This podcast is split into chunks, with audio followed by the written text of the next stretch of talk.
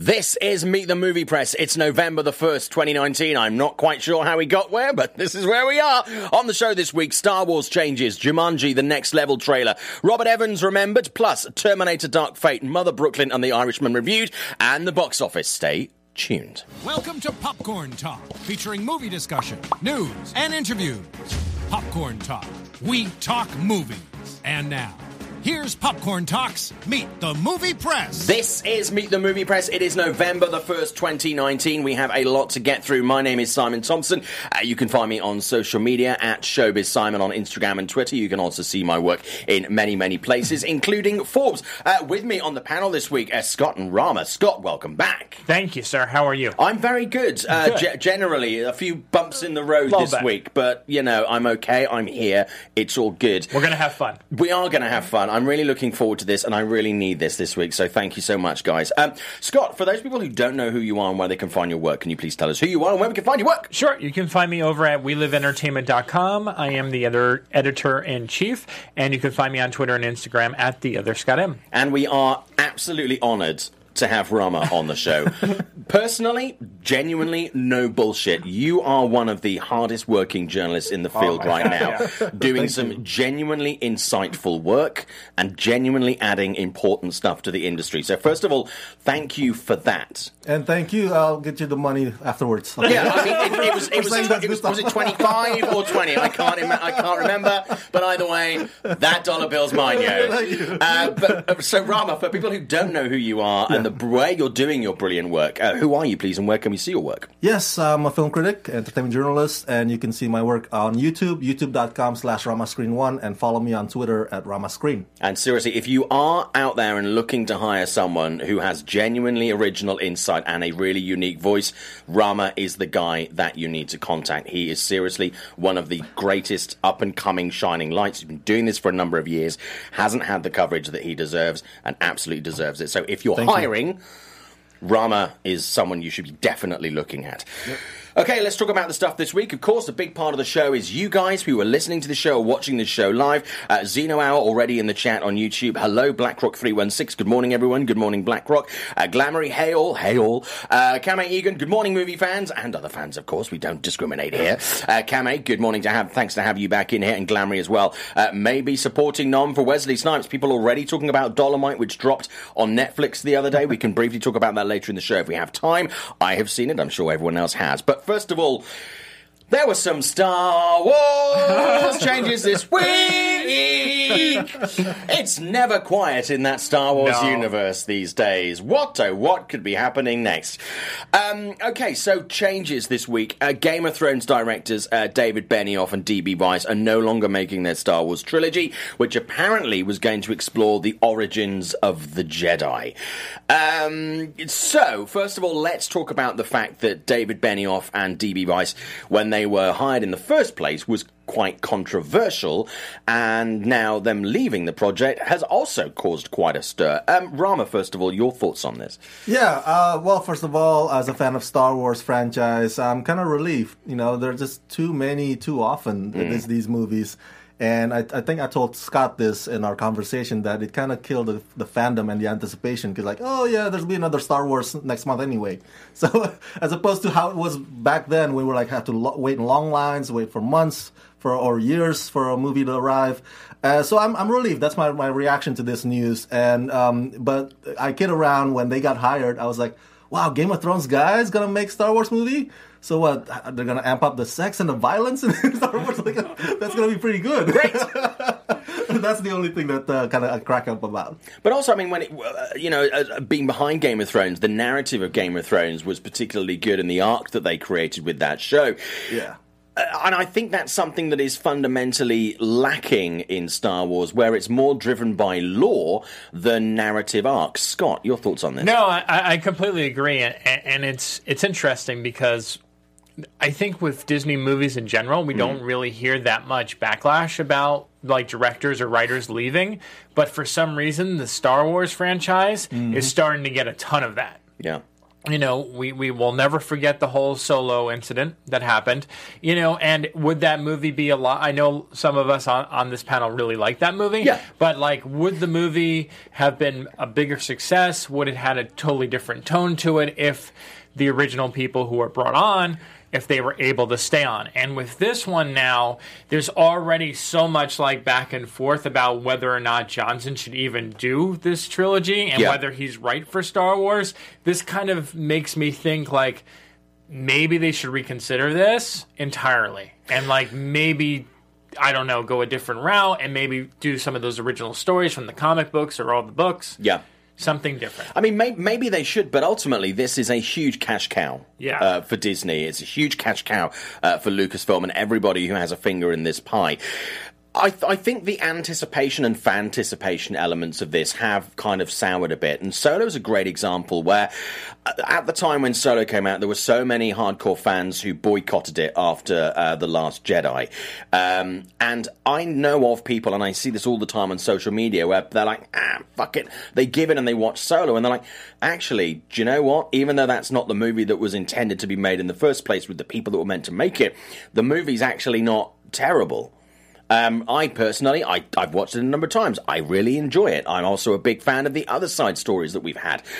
I just do wonder if, as, as Rama said, you know, if, if it doesn't go away, you can't miss it. And Right. like with these Disney live animation movies as well, you know there's one around the corner. And when you're laying out trilogy after trilogy and TV shows and brand extensions and all this stuff, you can, even the most die-hard fan has to decide where they put their time and their money because we only have so much of it. And you can keep putting stuff out there, but ultimately, and this is going to be the next point, um, i- is you have to get people in those seats. And, and from stories this week, um, Rise of the Skywalker, which is coming out, we're talking weeks away now. Yeah. You know, it's really not a, not a long time. Uh, tracking for the lowest opening of us of the sequel trilogy um, at the moment, and I do wonder if there's an element of rather than anticipation, there's an element of resignation by the fact that people know they'll go and see this movie, but they're not driven to go and see this movie. It's almost like dotting the i's and crossing the t's. Rama, your thoughts on this? No, I, I agree. It's um, I, I forgot what other franchise that I feel the same way about that. You know, Well, I mean, that's the Wizarding World of, of Harry Potter, uh, Yeah. you know, obviously the Harry Potter movies, and then obviously we've got Wizarding World, and there is still a massive, you know, love for, for J.K.'s work, but people just aren't turning out for it, you know? Yeah, I got to the point where like, yeah, might as well. yeah, and that, that's that's simply not enough to get enough asses in seats and putting over that. It's because it's not. It's we get to see movies for free. Yeah. You know, but we sometimes have to shell out for them, and when we do, we know it's not cheap. It is expensive to go to the movie theaters. Yeah. So people do pick what they're going to go and see.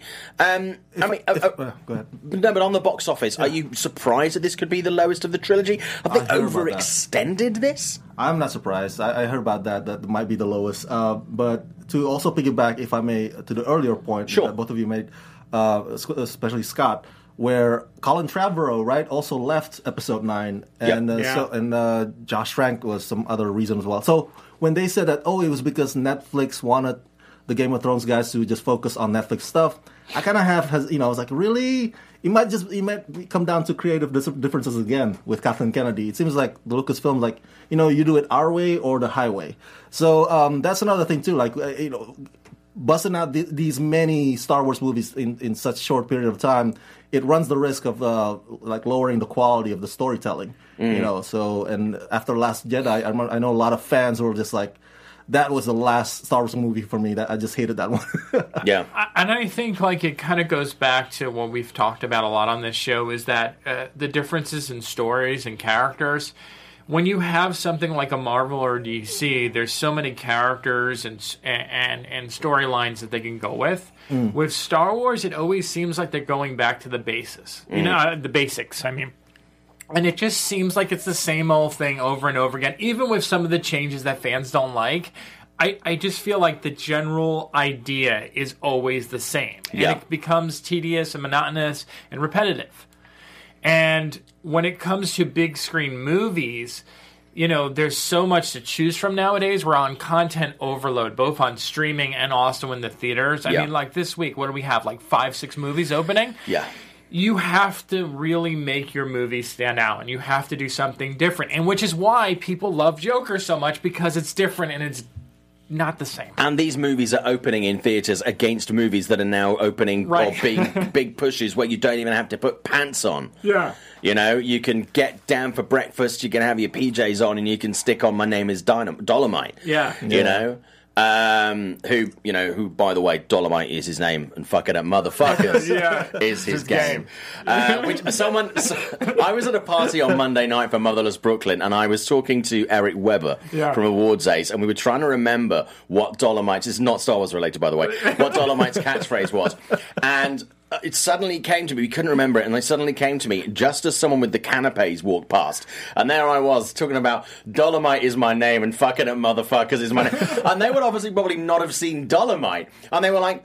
Why is this little white man calling himself Dolomite and talking about fucking motherfuckers who looks like he couldn't open a cereal packet?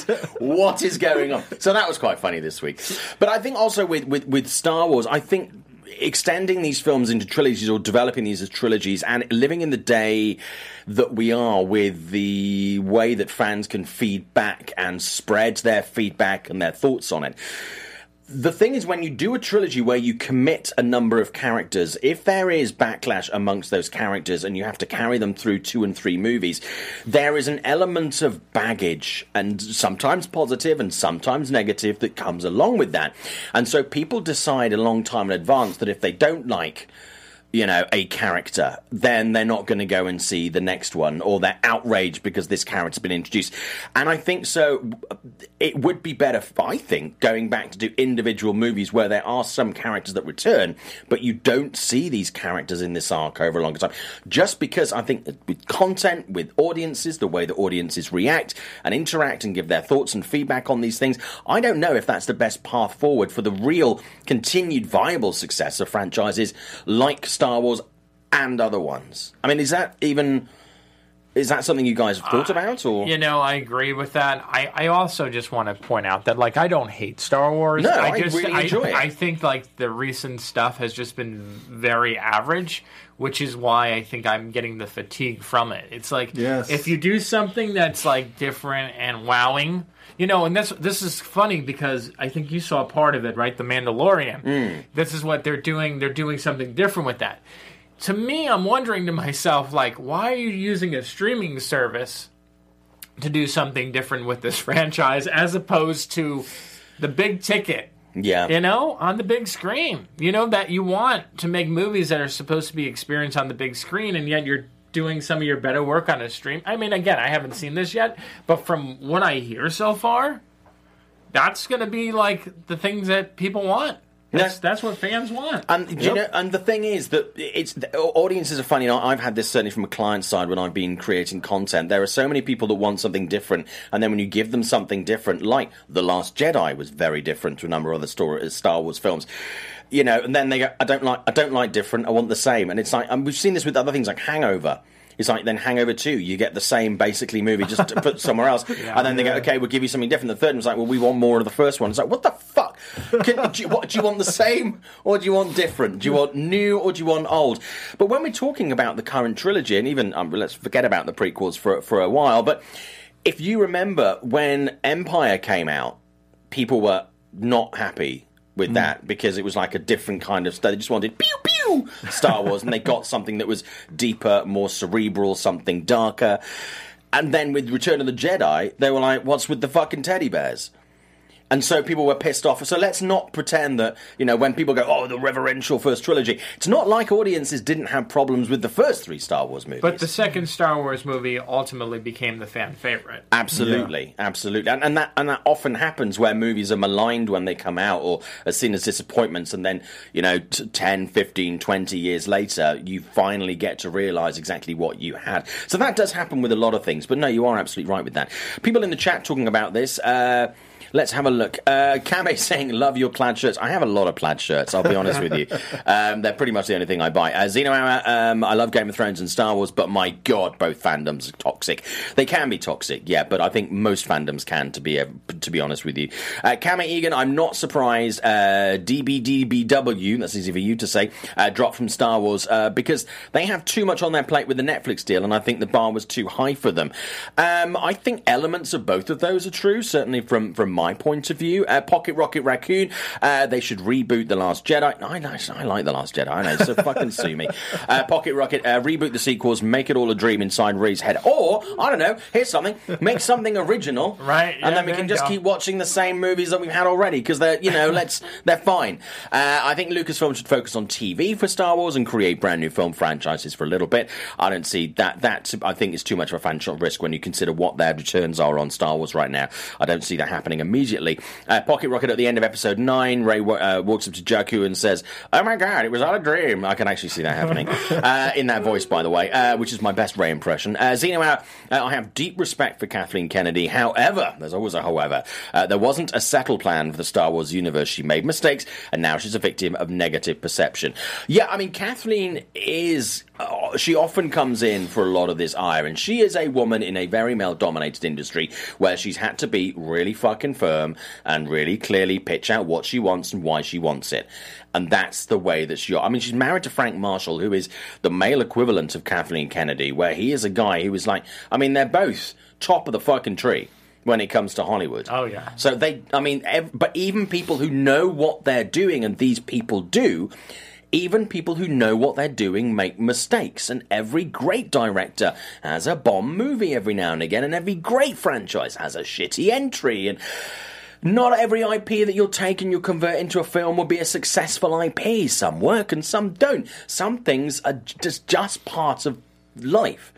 But she comes in for particular criticism a lot. And I'm not going to defend Kathleen because she can look after herself.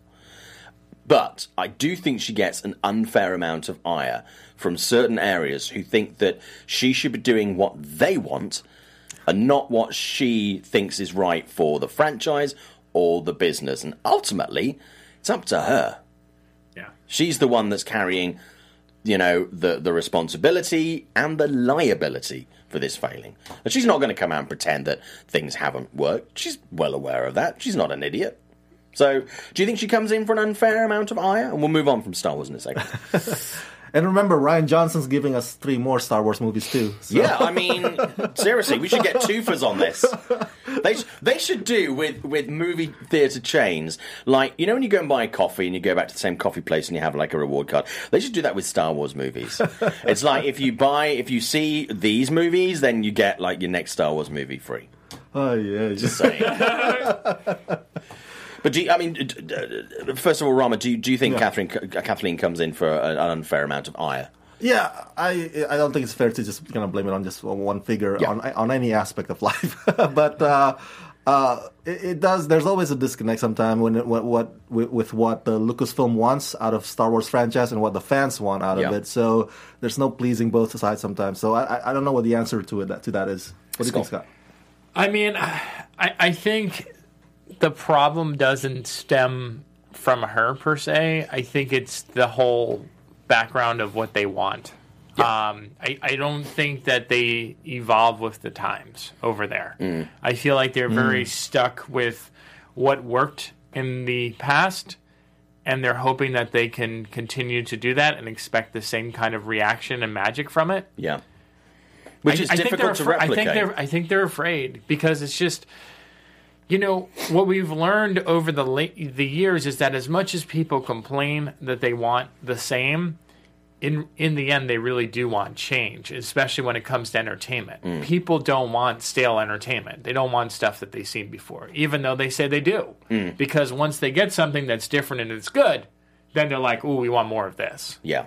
so that's something that I think Star Wars in general needs to learn. I think that's a really good point, actually. Uh, Yash in the chat saying, I don't know about her ability. Kathleen uh, has produced all of Spielberg's greatest works uh, E.T., Jurassic Park, uh, Back to the Future. Might have heard of some of these movies. Yeah, never heard of Um, Amy Pascal uh, getting dragged feels similar to what's happening to Kennedy. Yeah. Uh, Yash, uh, all of Amy's decisions are literally why Sony Pictures is afloat. Uh, Kama Egan, I-, I would like to see a deep, darker Star Wars delving into more character development. And you know what? I would like to too. Me too. But there's a huge part of the audience that, that they would hate that. And sometimes when we get that delivered by Last Jedi, which was darker than we've seen with some of the movies, um, people rejected it. Too dark. How come? How come no one ever just Too boring. goes? How come no one ever goes back to just the simple fact that the, the characters are not as good? And Last Jedi? Yeah. like no, just in general. Oh, In in this, general, new, okay. tr- in this new trilogy, like, Yeah. like let's just let's just have some real talk and just admit that these characters are not as strong as the original Yeah, characters. Raven. Yeah, Poe like they're just they're they're they're extensions of those original characters, but not nearly as convincing or likable. And I mean, I know like people, like you know, again. I'm not saying this that, that we can't have a diverse Star Wars. I'm not saying any of that. It's just that, you know, it was funny because like Got nothing to do with the it color has, of their skin. it has nothing to do Nothing with them. do with It- that. It's just that are is the actor right for the role? Mm. And like so, you know, all the controversy I remember hearing about this is that you know Finn and Rey have no chemistry. Finn and the, and the poor Asian girl who was in the in the second Oh, last, Kelly Tran. yeah, like Who they I don't liked. Have, who they don't have chemistry. Like, but it's just funny. Like everyone talks about like oh these characters don't they, they just seem like they're blank or Mm. they don't they don't fit the the material. I can see that. So like you know maybe that's a bigger problem. Maybe these these these actors are not sold on the material. Yes, of course. Who's gonna who's gonna turn down a Star Wars paycheck at the end of the day? Honestly, one. no one. No one. But even if they're not right, they're still not going to turn it down. No, 100%. They're going to literally look at it and say, you know what, I'm going to do my best. that call comes through. Congratulations, you're going to be Droid M and MOP. Yeah. Great. When do I start? yeah, Yeah, exactly. it's, yeah, it's great. It's got no lines, and unfortunately, it's the most hated droid in the galaxy. So Monday.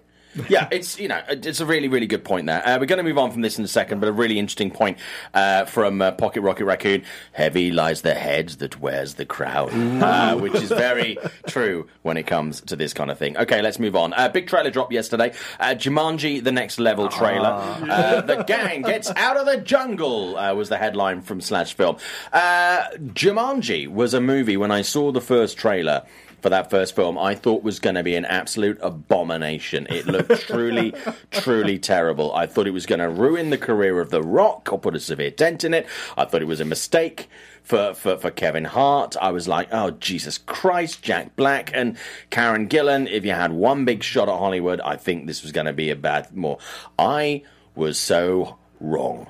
That was a great movie.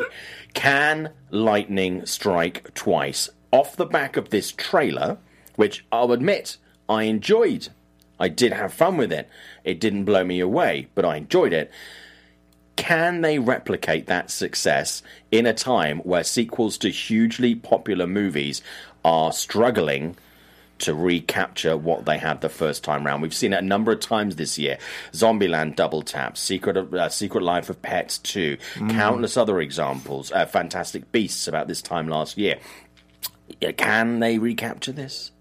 First of all, Rama. I love the trailer for Jumanji: The Next Level for the same reasons why you do too, as well, probably. Uh, so, I and I love the first movie, the 2016 one, uh, because um, I had the same concern, like, oh my God, Robin Williams is such a classic, but they reimagine it in a way that uh, you know uh, it kind of makes it a sequel, but it's kind of fresh take about it, and one of the concepts that I love is the avatar, and that, that's why I, why I think this sequel is going to do well as well because now it's Danny DeVito that's playing Dwayne Johnson, and Danny Danny Glover's playing. Uh, so it kind of gives or challenges the actor to give us something you know new uh, as far as their performance goes. Uh, so I'm I'm looking forward to it. I, I'm with both of you guys. Um, honestly, I had the exact same reaction that Simon did when I heard about the first film and I saw the marketing for it. It's just like, what what is this and and why is this? Yeah.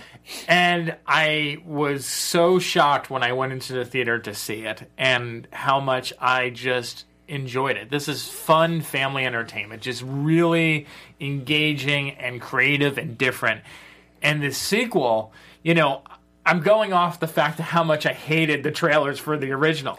And I'm like, I'm looking at these trailers, I'm like, oh my God, I'm actually laughing. Yeah. And I'm like, can they top it? I, it looks like they have. They really do. And and the fact that it there looks like based on the end of the trailer, Yeah. that there's going to be some sort of gag that goes on where they're actually going to become the characters from the original maybe again. Nice. So I'm like really on board for this. And and I don't know about how you guys feel about this, but Jack Black made the first movie. Yeah. And now that seeing him do like two or three different characters in this one, oh, I'm so sold. So, I'm so sold. I, I know we're going to talk about this also further, but it goes to why I also I also love Terminator: Dark Fate because it's a, it's a, also another sequel, but there's a new spin to it. It's the, with a new future that's not Skynet and everything. Yeah. So with Ju- Jumanji: The Next Level, it's like okay, these are the same guys, but they're different avatars, so we're going to get you know different performances a little bit. So I like that.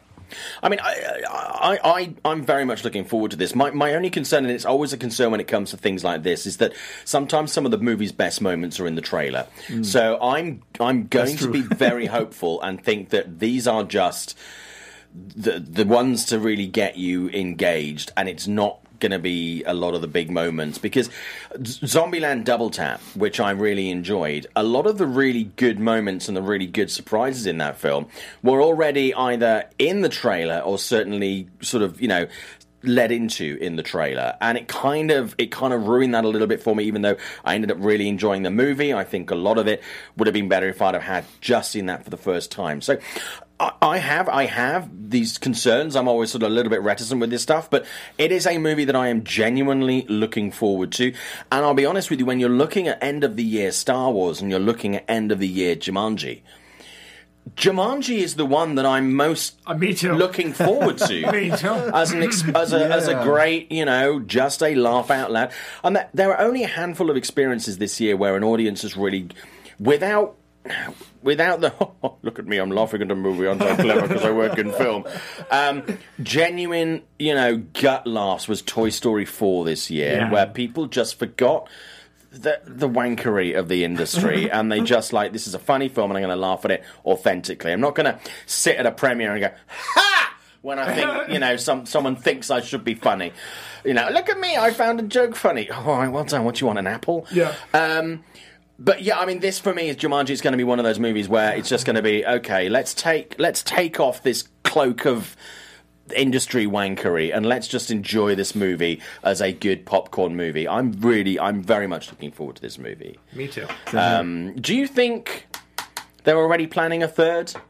I, I would Yeah, put oh, money yeah. on a Oh, third. yeah. I wouldn't be surprised. Yeah. I wouldn't be surprised. Yeah, no, I, I think certainly, even if this does as well or almost as well as the second one, um, I, I think at the moment, I think it could certainly match it with no problem at all, in a, a lot quicker than the first film made its money.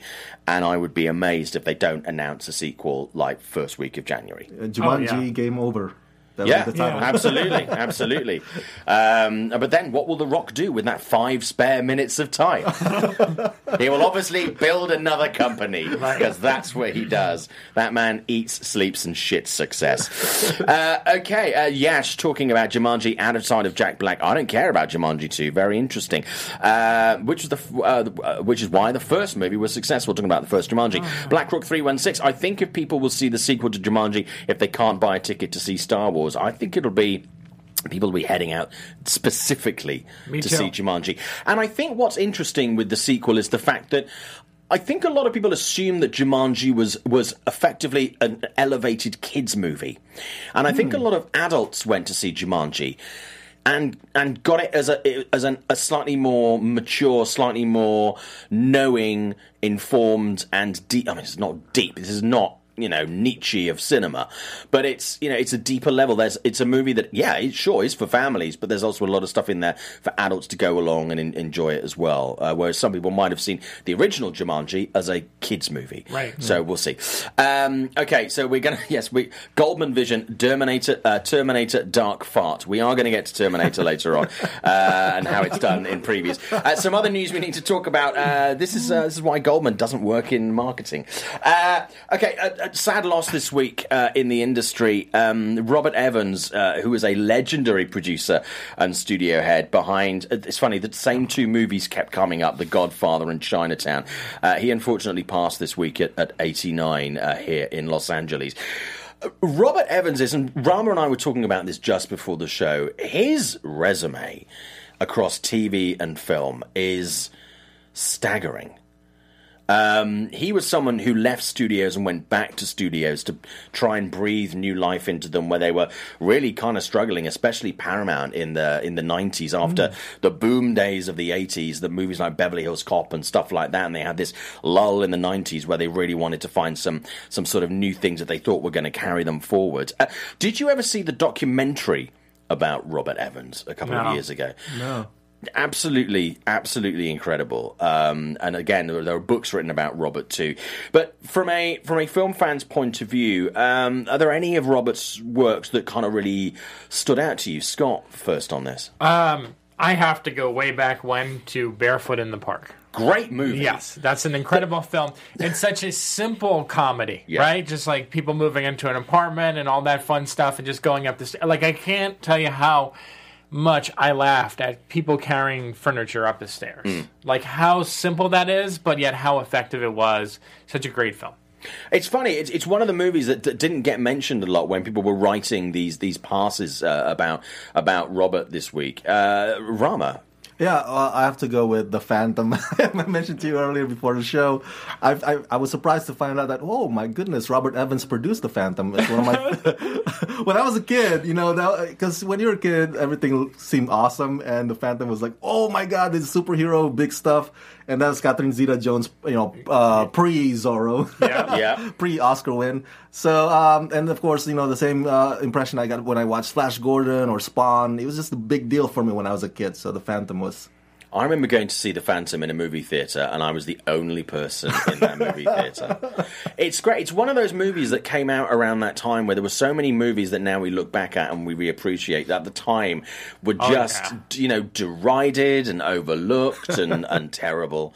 But also, I mean, Robert's Robert's influence on on filmmakers and producers. I mean, he really he he brought something to the industry that was kind of a unique perspective and a unique modeling for the industry in the projects that he picked up. And he went on to influence so many people. And even now you know towards the end of his life he was still he even though he wasn't sort of working as as much um he was still seen as a, as a go-to guy at 89 and when you're 89 in the industry or, or you know past your 70s and you're still considered to be a tastemaker and someone who's pushing for change and doing things differently when so many people in the industry are looking for, for people who are in their 20s to try and sculpt things it's it's not there aren't many people like Robert in the industry who are decade were decades ahead and are now decades ahead of where we are, but still are still pushing forward. I mean, do you think the industry needs more people like Robert who have uh, not only the the knowledge but also the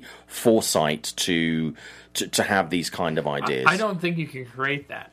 Right. I think he, you know, I think he was he was kind of born into the industry Yeah. and that he became an expert over the years. I think he the one thing that about his filmography and all the movies that he helped were that they were they were risky even at the time, yeah. you know, and they weren't the same. You know, he kind of dabbled in comedy and dramas and hmm. you know all Horror. other yeah, and horror. I mean, movies, Rosemary's right. Baby, which Right. is one of my favourite films of all hmm. time, a- at a time when horror was, hey, I'm a monster. Yeah. You know, that was fucked up shit, Rosemary's Baby, when that came out. Scary shit. Yeah. Uh, Rama, your thoughts on this? Yeah, yeah, I, I agree with Scott, and um, I'm I'm kind of I kind of envy the filmmakers and everybody that came to him for advice, because it must have been like the the most amazing thing to just get the wisdom from the old guard, Robert Evans. Uh, so yeah, I, I we can always use uh, that these days.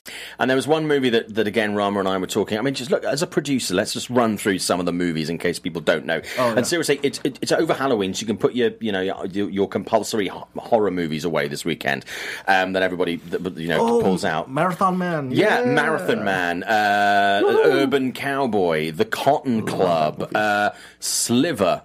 If you're looking for a little bit of TNA this weekend.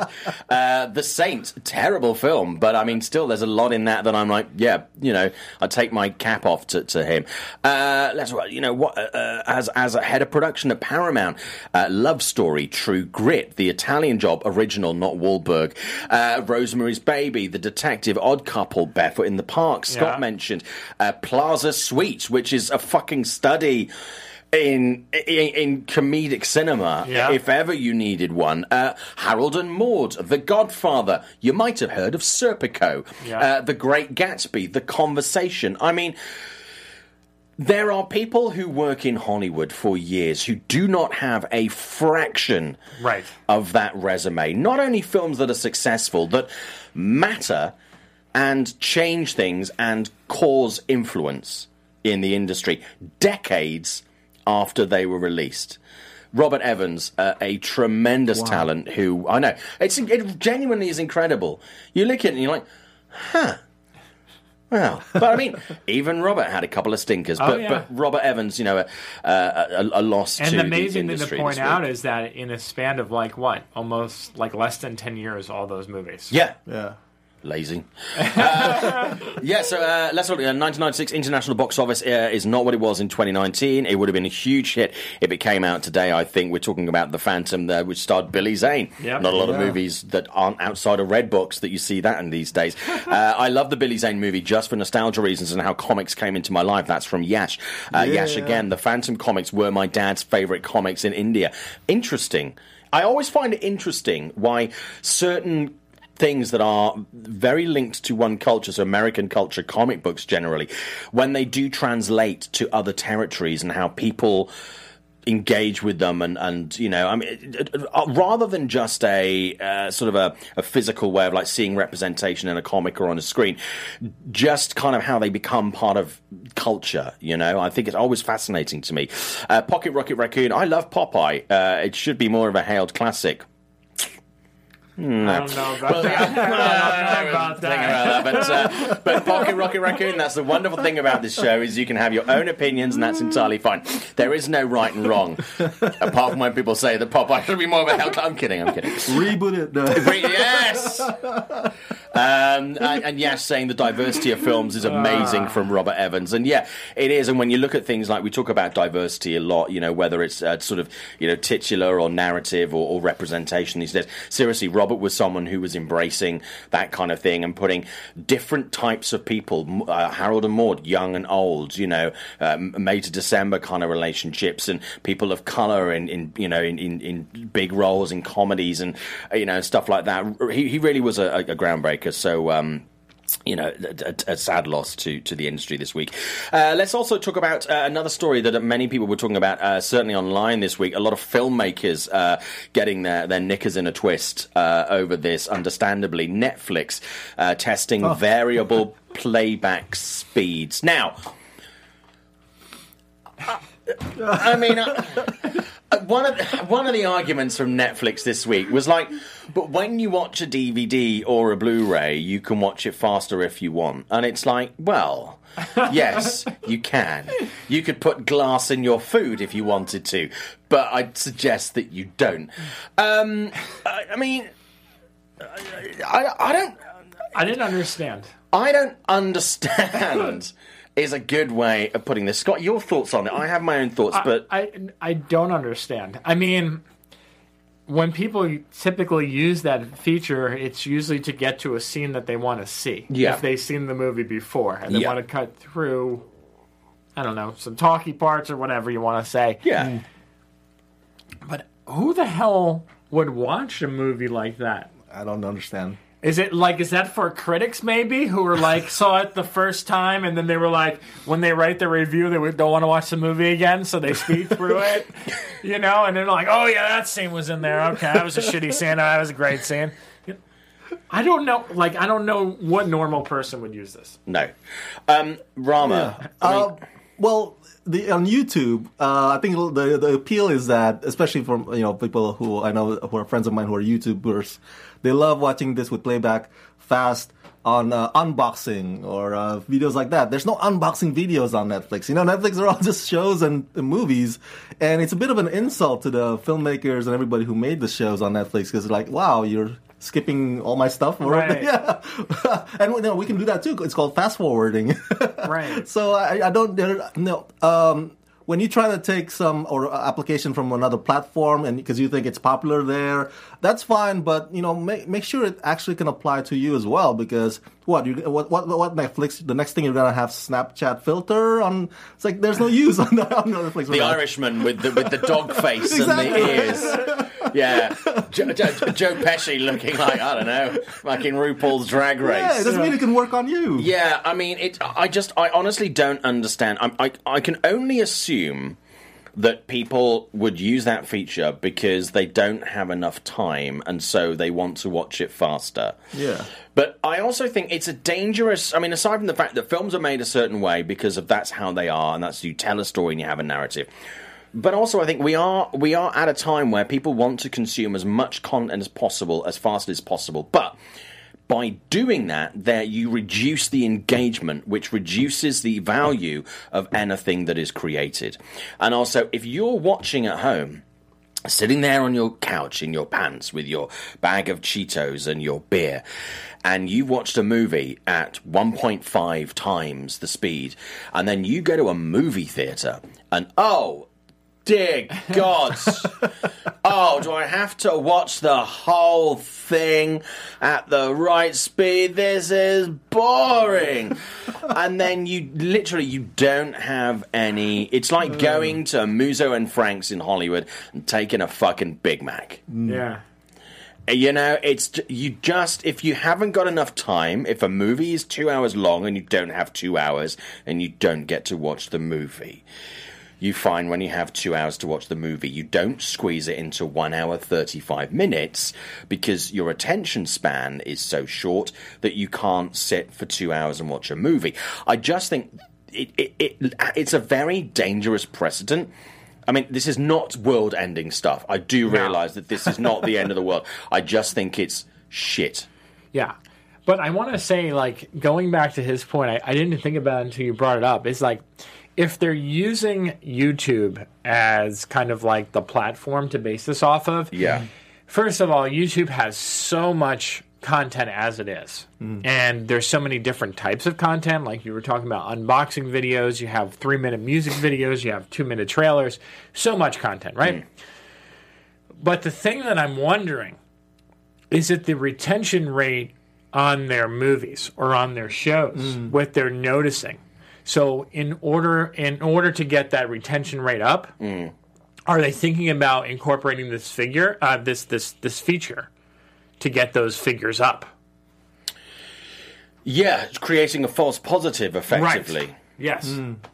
Because I mean, isn't that what like a lot of people do on on on on, on shows in general? Like I, I I I don't know if I should say this, but I, I heard through the thing, and I don't know if this is true, but like one of the reasons why I think Collider started doing like s- shorter shows was because of the fact that the algorithm and the retention rate. Mm.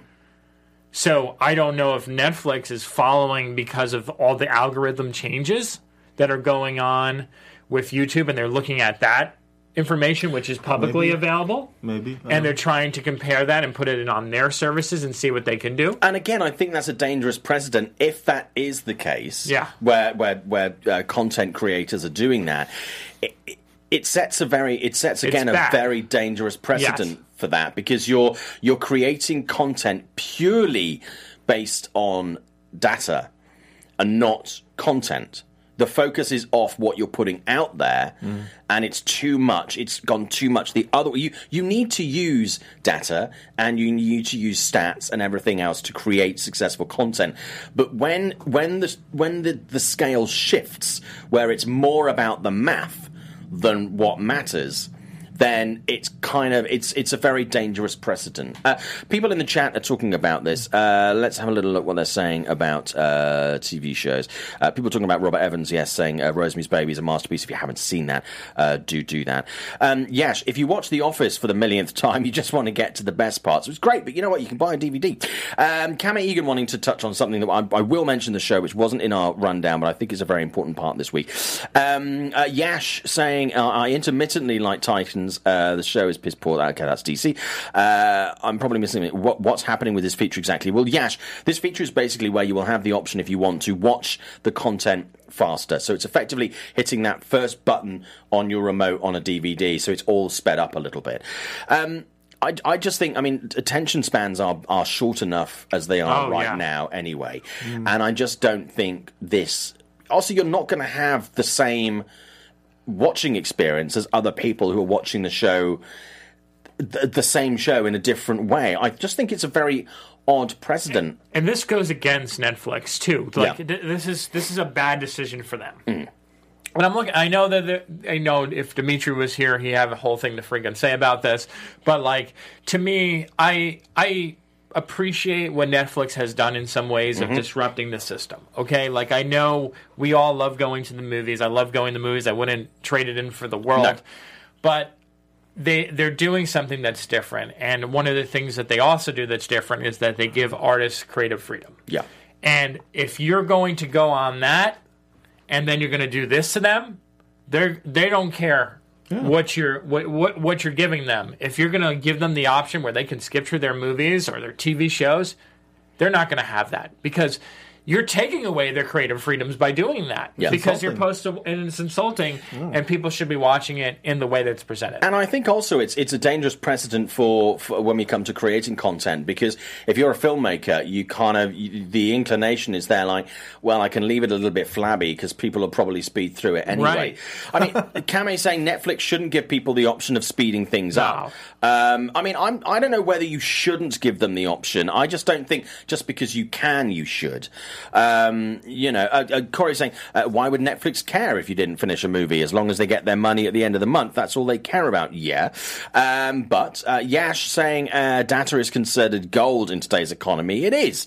Uh, but unfortunately, uh, sometimes the gold is not worth as much as you think it is. Uh, communication companies consolidating media companies showing the execs something we don't see as consumers. Uh, Yash talking about uh, Jeff Katzenberg sending out of ad dollars. Big business sees something that we won't. Um, yeah, Kame saying and Netflix shouldn't give people the option of speeding up the film because I think it takes away from the viewing experience. It absolutely does.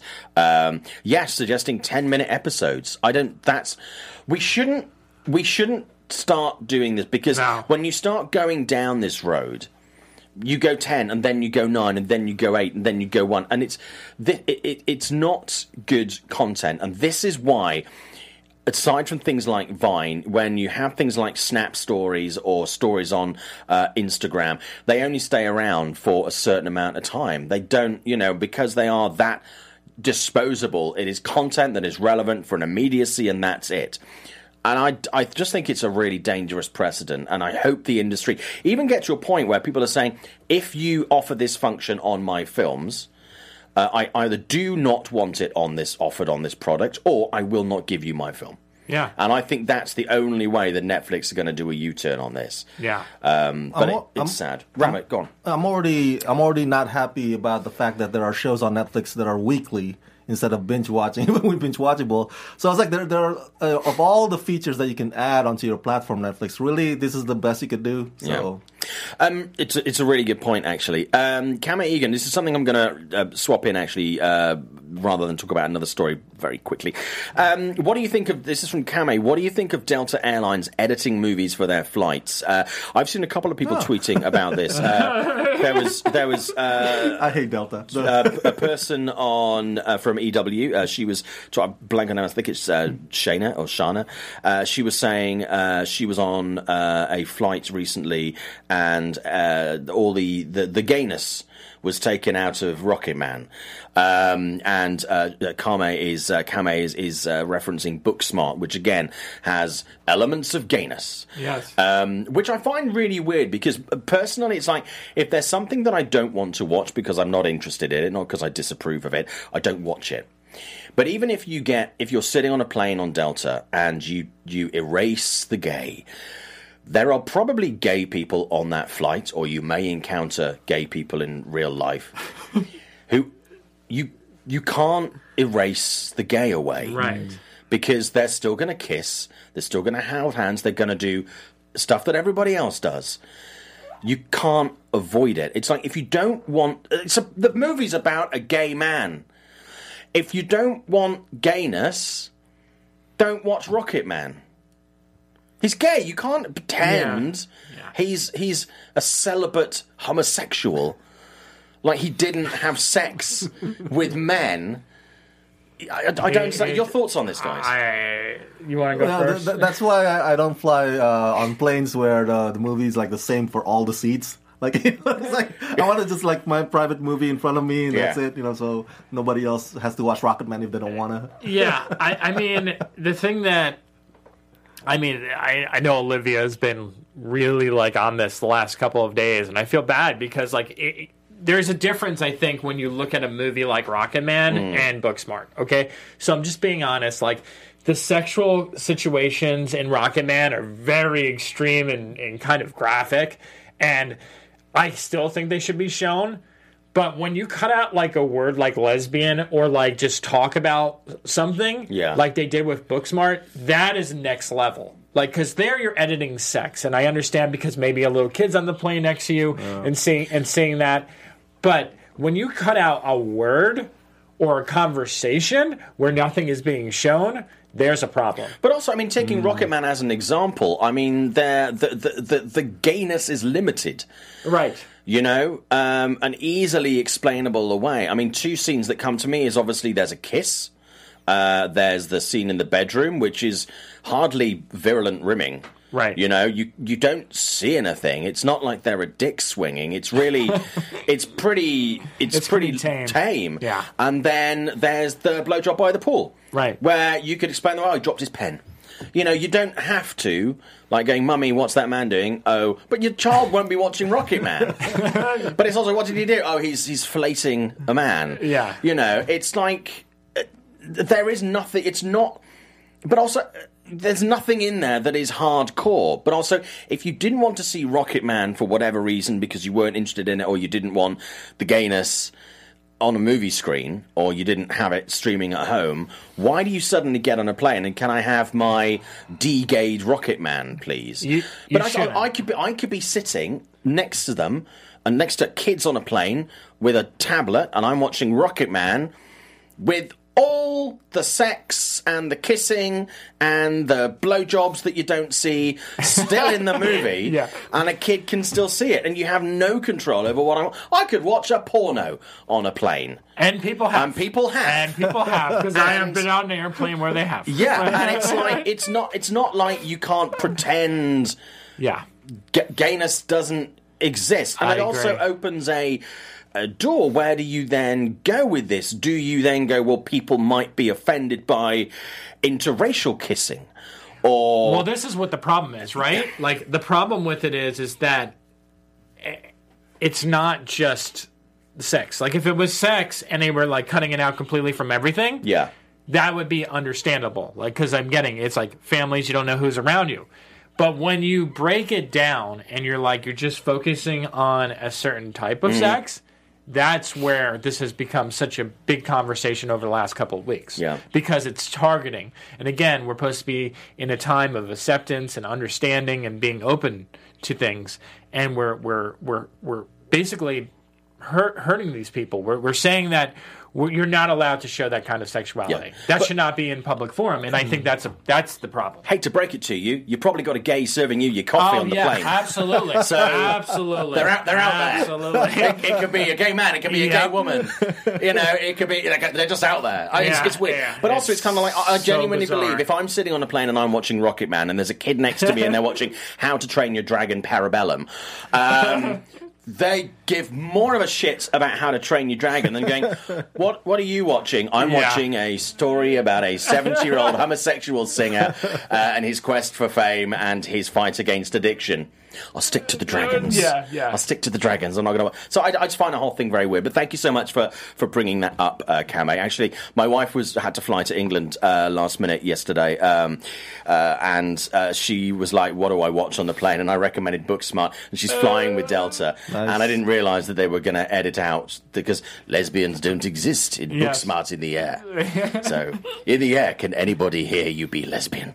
Uh, it's crazy. It's crazy. Uh, so a very interesting discussion there. I think that's going to come up again more in the future. Uh, the story I wanted to bypass very quickly, but I did want to give lip service to, uh, is uh, uh, the Batman director Matt Reeves has confirmed that Jeffrey Wright is going to be Commissioner Gordon this week. Uh, casting that was rumored, but personally, I'm very happy about that. Yeah. Uh, uh, Scott Rama, we agreed that that's really good. Wanted to just mention that. Okay, let's talk about movies that are coming out this week, but I also want to very quickly uh, look at the box office. Uh, it's been an interesting couple of weeks uh, at the box office. um, let, yeah, let's let's just call it interesting. Uh, okay, so uh, Terminator: Dark Fate is coming out this weekend. Uh, we've also got The Irishman uh, limited release. We've got Motherless Brooklyn and a few other things. Uh, Terminator: Dark Fate looks like it's going to take the box office this weekend, 38 million. Uh, Maleficent, uh, Mistress of Evil, uh, 11.2. Uh, also Maleficent, Misfire of Evil. Uh, Joker is in, likely to take third place. Harriet fourth place, which I'm quite interested. No. I'm quite interested to, to, to see that. I don't think that's going to be the case. I, I, I think lower end of top ten. Uh, and then Box Office Mojo was saying Addams Family in fifth place, Zombieland 2 Double Tap, Arctic Dogs, really? Uh, the Lighthouse, Countdown, and Black and Blue. I think that basically everything south of the Joker is kind of wrong. Yeah. Um, outside the top ten is, is where we're going to see uh, Motherless Brooklyn. Apparently, it's debuting in uh, just over a thousand theatres, looking at uh, 2.5 million for its opening weekend. Uh, Terminator Dark Fate, as I say, we're looking at about 30 this weekend, um, which uh, you know the Thursday previews were, were fine, but uh, you know not not monumental. Um, you know, so we'll see how that goes. Uh, anticipating a weekend of around uh, 41, 48 kind of million. Some people are saying I think it's going to be closer to the to the 40. 35 40 personally. Uh, do you think that's right, 35 40, or do you think a bit more, or what do you think, guys? I think it's going to go 35 40. Yeah, I don't see with the mixed word of mouth on this movie. I don't. I think people have already kind of are burned out, even though they try to do something new with this. Yeah. I just think that this franchise is, is, is almost got its one one robo arm in the ground. Yeah. Uh, Rama? For Terminator Dark Fate? Yeah. Yeah, I would say around that range. Yeah. Yeah. I mean, for me, I know you, you, you quite have enjoyed it, but I think it was uh, for me it was fine. Um, you I know, loved I, I don't it. think it was over, you know, o- over exciting. Um, quite, you know, quite quite good. But it, you know, it is the best Terminator sequel since Terminator Two. Congratulations, by the way, for getting that on the campaign. That is Scott Menzel. That is factually accurate. no, no, no, no. I said it's the Terminator film you've been waiting for. Do you mean the good one? Yeah, yeah exactly. Uh, and it is. That is also factually accurate. Yes. Because we have been waiting for it. Yes. Clever wordplay. It's amazing. Uh, Paramount were very happy for that one. Uh, yeah, so so Terminator Dark Fate coming out this weekend. Uh, we kind of talked about it on the show uh, last week, but uh, you know, a, a brief summary there. We thought it was okay. Uh, I just want to talk uh, top five Arnie films Oh, yeah. uh, from both of you. Uh, let's start with Rama. Oh yeah, uh, the f- uh, fifth one, and going to the top, the, my favorite. Uh, so the fifth one's End of Days. The movie banked on Y2K fear. Gabriel Byrne played one of the best on-screen Satans ever, devils ever. uh, number four is Predator.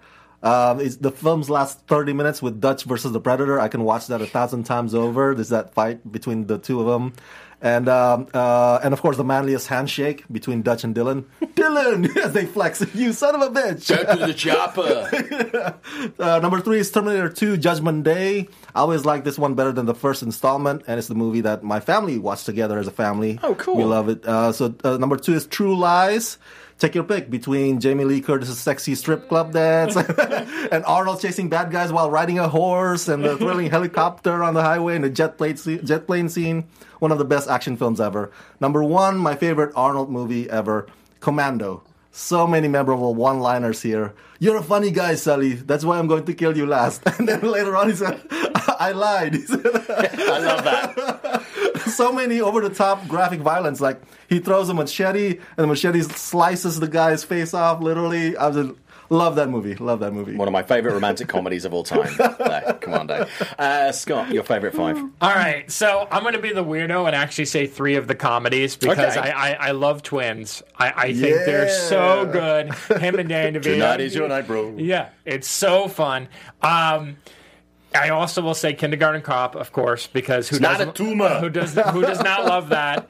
Boys have a penis and girls have a vagina. And the underrated Christmas classic Jingle All the Way. Wow. Yeah, I love. I watched that movie so many times growing Hartman. up. Yep, Phil Hartman and Sinbad, uh, the Turbo Man, the Turbo Man.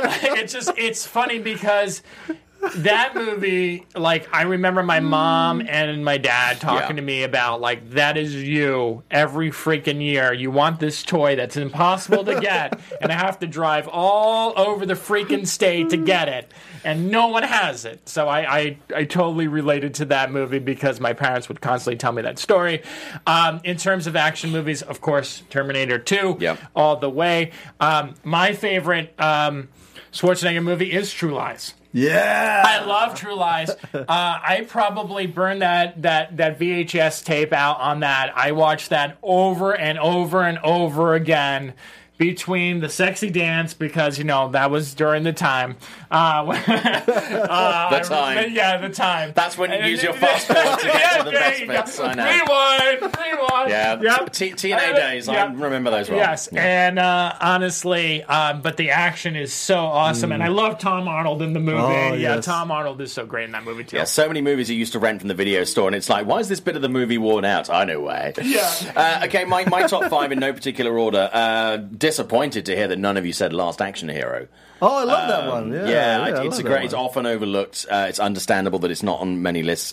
Uh, Total Recall. No. Uh, Okay. I was. It was for me. It was between uh, Predator and Total Recall, and Total Recall for me was such a. I remember when it came out, such a huge thing. Uh, T two is in there, the great family film there that uh, the Rama mentioned brings the family together. Terminator two, Judgment Day, uh, Commando for exactly the same reasons. I remember when that movie came out, and I watched it, and I was like. What the fuck is that? And I that's where my love of action movies started. It, ju- it I had never seen anything like it, and to this day, it still makes me giggle like an idiot. I just love that movie, uh, and no love for the Running Man from you Yeah, guys. was super- Seriously, yeah. I think that is the Arnie That was good, movie that good. I have rewatched the most times. Whenever I can't find anything to watch on any of the streaming platforms, somebody has The Running Man, and I love that movie. Who loves you and who do you love? it's time to start running. It just, just an incredible movie. Just an incredible movie. Uh, if you haven't, based on a, um, a Stephen King short story, uh, which is great. Uh, okay, uh, very quickly, if I can just grab two more minutes on the show today, would that be okay, Jeff? Okay, cool, awesome, thanks. Uh, I want to talk about some other movies coming out this weekend. Uh, okay, The Irishman uh, is in theatres this weekend. Uh, it's dropping on Netflix uh, in just under two weeks' time. Uh, okay, your thoughts first of all on The Irishman, Rama. I loved it. It's Martin Scorsese returning to form, doing what he does best, you know, gangster films. Because I really did not like his previous film, Silence. That was kind of dreadful. And Al Pacino, Robert De Niro, Joe Pesci in one movie together. That was the heavyweights, and you know, it's like a uh, like a fan going to a candy store for me. Interesting. Um, you know, we talked about this at the premiere, and then I thought about it a little bit more. You know, you just don't see this type of filmmaking anymore. You know, when people always talk about like, oh, you know, what is he saying about Marvel movies? Like, you kind of see it when you watch this movie. Mm-hmm. This is classic storytelling and, and, and building of these characters. It's not it's not rushed. It's, it takes its time, you know. And and I know that it's it's a it's a hard sit through for a lot of people, including myself, and especially in uncomfortable seats in the theater.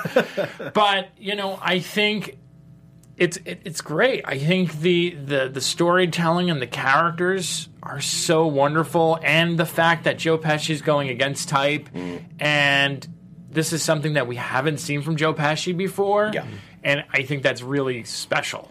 And the the filmmaking, it's just a love letter to all his work. You mm. know, all the stuff. Like I, I, I was talking to someone. I think it was Wil- William Bibbiani, and we were talking about this. And it's like, you know, it, it's kind of like that that third sequel to Mean Streets and Goodfellas. Like it's it's a trilogy in a weird way. Yeah.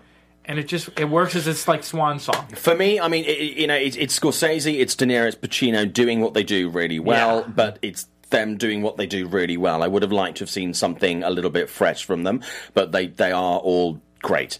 Uh, for me, the last hour was was was a bit of a slog. Uh, I think honestly that could have been trimmed by by twenty to thirty minutes, and the film wouldn't have lost anything. I think the whole thing could have been trimmed by twenty to thirty minutes. Uh, it's a movie that I'm looking forward to revisiting uh, when when it hits Netflix. I want to do it in that environment as Yes. well. I do recommend though if you can see it in a movie theater, do go and see it in a movie theater. You will get a numb ass, and don't buy a big soda because you will need a toilet break. Uh, but it's a movie that should be seen, and I'm very glad they made the decision to And, put that and in I will theaters. agree with you that it, it does need an edit. It needs it, needs a little bit. you know, How the fuck do you tell Marty right. that I'm sorry you need to cut That's this down because Scorsese's going to Scorsese. Yeah.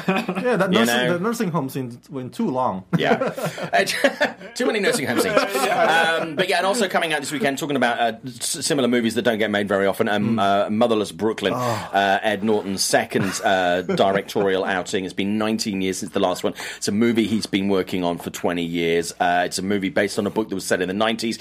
They moved it to the 50s. It's kind of a, a, a noir thriller. There's lots of elements in this. Uh, Scott, your thoughts on this first of all?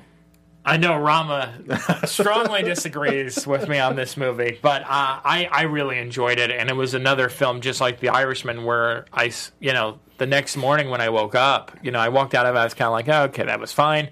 Next morning when I woke up, I was like, wow, this was like really well put together. You can tell that Norton really cared about the material and the subject matter, and it has you know there's a lot of layers to it. Yeah. It- it's yeah, uh, Gugu said when I did a, the interview with her, she was saying that like it's like a full meal, and it really is. It like is. there's a lot to digest with this movie. Uh, I think it's really well made, and you know everyone was so worried about Edward Norton not being good in the film. I, think he's great. I think he's great. It's a movie that the first time I saw it, I saw it on Monday, uh, and I, I was like, actually, I, I didn't know whether I liked it or not. Uh, I watched it again before doing a Q and A with, with, with Edward and Gugu this week for BAFTA, um, and I, uh, you know, actually going back and watching it a second time after seeing the first time, I, I do get a lot of things in there that I didn't pick up on the first time because I was following the narrative.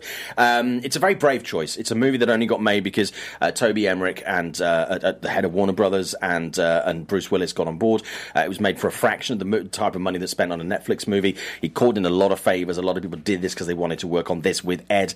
Um, a lot of belief behind this. Whether audiences are going to get it, I don't know. It's going to be the think. big. It's going to be the second biggest flop of for Warner Bros. This Yeah, year. but I think it is. If, if you if you want something that is very different, that is very different to what is out there right now, and you want something that will really introduce you to kind of fifties noir and stuff, I think it's a really good a really good example of that. Uh, before we finish, um, I think a lot How about. Rama? He's Oh, going to sorry, say. He's going to. so He's going sorry. to. He's going to. He's going to have. Sorry, dude, go for it. I'll make it quick. I, I, I hated this film. I watched it at uh, Oh, that's a happy ending to the show, isn't it? Sums up my week. I watched it at TIFF, and I was struggling to stay awake. Um, well, but then again, you told me that you know maybe second time around might be you know Yeah. would be worth it, so I might give it another shot. But the first time watching it at TIFF, I felt like the story was rudderless. It went on detours and roundabouts, you know, before it makes its point. I know that Edward Norton was hugely entertaining, in my opinion, but then uh, his Tourette syndrome performance got real old real fast. So, so uh, there's a lot of, that I, I did not like the first time watching it, but maybe I'll give it another shot. We'll I, see. I think it's worth revisiting. You still might also not like it. So I think probably four stars, three stars, and five Z's. uh, uh, we were talking about Arnie movies before we finish. Uh, I just want to go. Uh, Okay, let's talk about uh, Kame saying my top five Arnie movies are five Commando, four ki- uh, Kindergarten Cop, three Twins, two Predator, and one True Lies. Uh, Yash, Predator, T2, True Lies, T3, and Twins. That's not easy to say. Uh, Xeno opening scene didn't sit well with me. Uh, Total Recall, Total Recall, people saying. Uh, and also Xeno Hour, T2, uh, Predator, Terminator, True Lies, Commando. Uh, great to see that True Lies, uh, the documentary, uh, is making an appearance there because all of the stuff featured in that movie did actually happen in real life, of Yes. course. Uh, guys, thank you so much indeed. Uh, Rama, uh, who are you? Where can we find your work, please?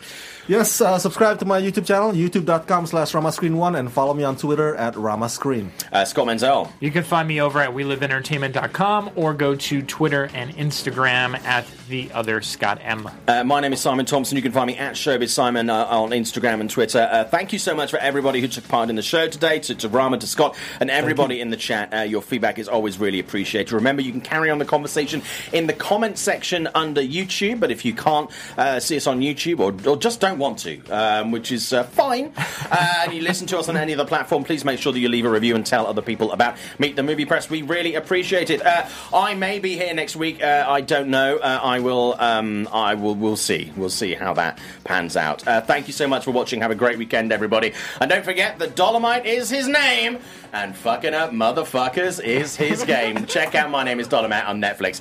Have a great week and weekend, everybody. Take care. Be safe out there. From producers Maria Menounos, Keven Undergaro, and the entire Popcorn Talk Network, we would like to thank you for tuning in. For questions or comments, be sure to visit popcorntalk.com. I'm Sir Richard Wentworth, and this has been a presentation of the Popcorn Talk Network.